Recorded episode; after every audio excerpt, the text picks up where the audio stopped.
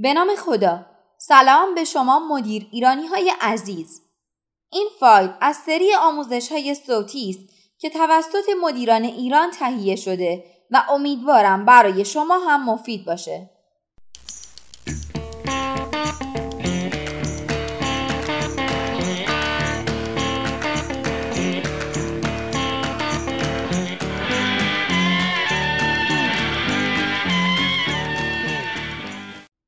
تفکر دلفینی همه ما برای برقراری ارتباط با دیگران روش های منحصر به فردی داریم. بنابراین تعداد بسیار زیادی روش ارتباطی وجود دارد. اما چگونه می توانیم کلیدی پیدا کنیم که روابط خانوادگی، عاطفی و حرفه‌ای ما را تسهیل کند و چگونه می توانیم راه حلی بیابیم که برای همه اشخاص راضی کننده باشد و ما را به تفاهم برساند. روش راهبرد دلفینی کلید این امر را تنها در همکاری و انعطاف پذیری می داند. اساس این روش بر این مبناست که به طور کلی انسانها را همانند موجودات دریایی می توان به سه طبقه تقسیم کرد. ماهی های کپور، کوسه ها و دلفین ها. دسته اول ماهی های کپور هستند که همیشه ماهی های قربانی هستند. زیرا پیوسته توسط دیگر ماهی ها خورده می شوند. در حیات اجتماعی بشر برخی از انسانها نیز چنین هستند یعنی برخی از انسانها در زندگی خود نقش ماهی کپور را بازی می کنند. آنها کم و بیش و بر حسب مورد قربانی این یا آن چیز، این یا آن مسئله، این یا آن شخص می شوند و حتی ممکن است قربانی روابط غلط و تفکرات منفی خود شوند. دسته دوم کوسه ماهی ها هستند که روش برنده بازنده را به کار می‌گیرند. برای اینکه من برنده شوم تو باید بازنده باشی و این کار باید بدون هیچ تمایز و تفاوتی انجام گیرد. برای کوسه ماهی هر نوع ماهی دشمن به حساب می آید. هر ماهی یک وعده غذایی بالقوه است. شاید ما نیز این نقش را بازی کرده باشیم یا حداقل در زندگی حرفه‌ای یا شخصی خود با کوسه هایی برخورد کرده باشیم.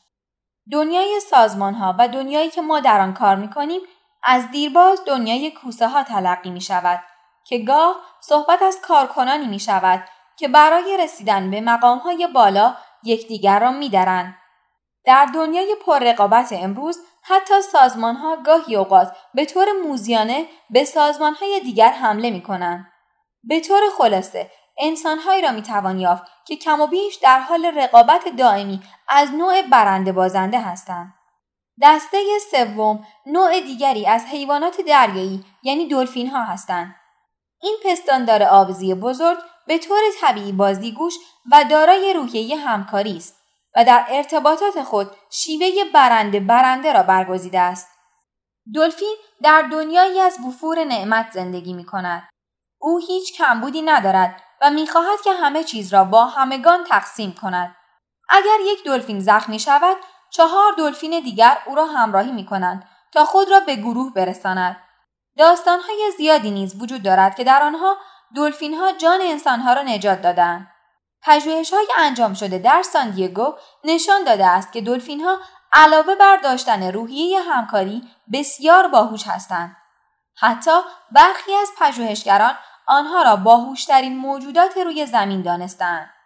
در یک تحقیق روحیه همکاری و روش های برنده بازنده و برنده برنده به خوبی آشکار شده است. در ساندیگو پژوهشگران 95 کوسه و 5 دلفین را به مدت یک هفته در یک استخر بزرگ رها کرده و به مطالعه حالات رفتاری آنها پرداختند. ابتدا کوسه ها به یکدیگر حمله کردند و در این تهاجم تعداد زیادی از آنها نابود شدند. سپس به دلفین ها حمله ور شدند. دلفین ها فقط می‌خواستند با آنها بازی کنند ولی کوسه ها بیبقفه به آنها حمله می‌کردند. سرانجام دلفین ها به آرامی کوسه ها را محاصره کرده و هنگامی که یکی از کوسه ها حمله می‌کرد آنها به ستون فقرات پشت یا دنده هایش میکوبیدند و آنها را میشکستند. به این ترتیب کوسه ها یکی بعد از دیگری کشته می شدن. پس از یک هفته 95 کوسه مرده و 5 دلفین زنده در حالی که با هم زندگی می کردن در استخر دیده شدند. ارتباط هدایت شده در جهت راه حلها تمایزهای پرباری را برای روشن کردن زندگی حرفه‌ای و شخصی ارائه می دهد. کوسه تمایزی انجام نمی دهد. در دنیای او برای برنده شدن دیگران یا باید بمیرند و یا ببازند. ولی دلفین ها بسیار انطاف پذیرند زیرا در دنیایی سرشار از تشخیص پربار زندگی می کنند. بیایید یک بار دیگر ماجرای استخر ساندیگو را مرور کنیم. وقتی یک کوسه با یک دلفین روبرو می شود چه اتفاقی می افتد؟ کوسه حمله می کند چون روش ارتباطی او برنده بازنده است ولی دلفین با انعطاف پذیری خاص خود فرار می کند و می‌گوید من در دنیایی سرشار از ثروت و وفور نعمت زندگی می کنم. در دریا برای همه به اندازه کافی غذا هست. پس بیا با هم بازی و همکاری کنیم. کوسه دوباره حمله می کند و دلفین فرار می کند. کوسه توانایی درونی لازم را برای خارج شدن از تنگ نظری ندارد. بنابراین مجددا حمله می کند. دلفین که می بیند دیگر چاره ندارد می گوید من آنقدر انعطاف پذیری دارم که در موقع مناسب به یک کوسه تبدیل شوم. پس حالا آماده که رویارویی باش. اگر به طور تصادفی کوسه آنقدر هوش داشته باشد که بفهمد حریف دلفین نمی شود و بخواهد در بازی و همکاری با او شرکت کند دلفین به راحتی او را می بخشد و طوری با او رفتار می کند که انگار یک دلفین است.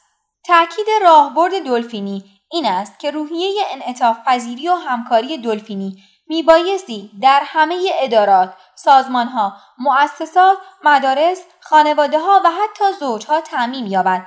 زیرا همه ما در سطوح مختلف دلفین های بالقوه هستیم و برای پایان دادن به مسائل ناخوشایند از انعطاف لازم برای تبدیل شدن به یک کوسه برخورداریم. ولی این کار باعث نمی شود که دوباره به روحیه دلفینی خود باز نگردیم.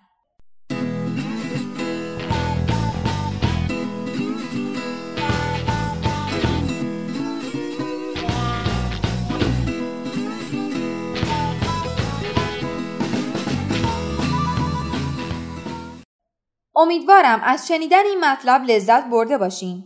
شما می‌تونید سایر فایل های صوتی آموزشی ما رو در کانال مدیران ایران به آدرس ادساین مدیر ایران دنبال کنید. شاد و سلامت باشید. خدا نگهدار.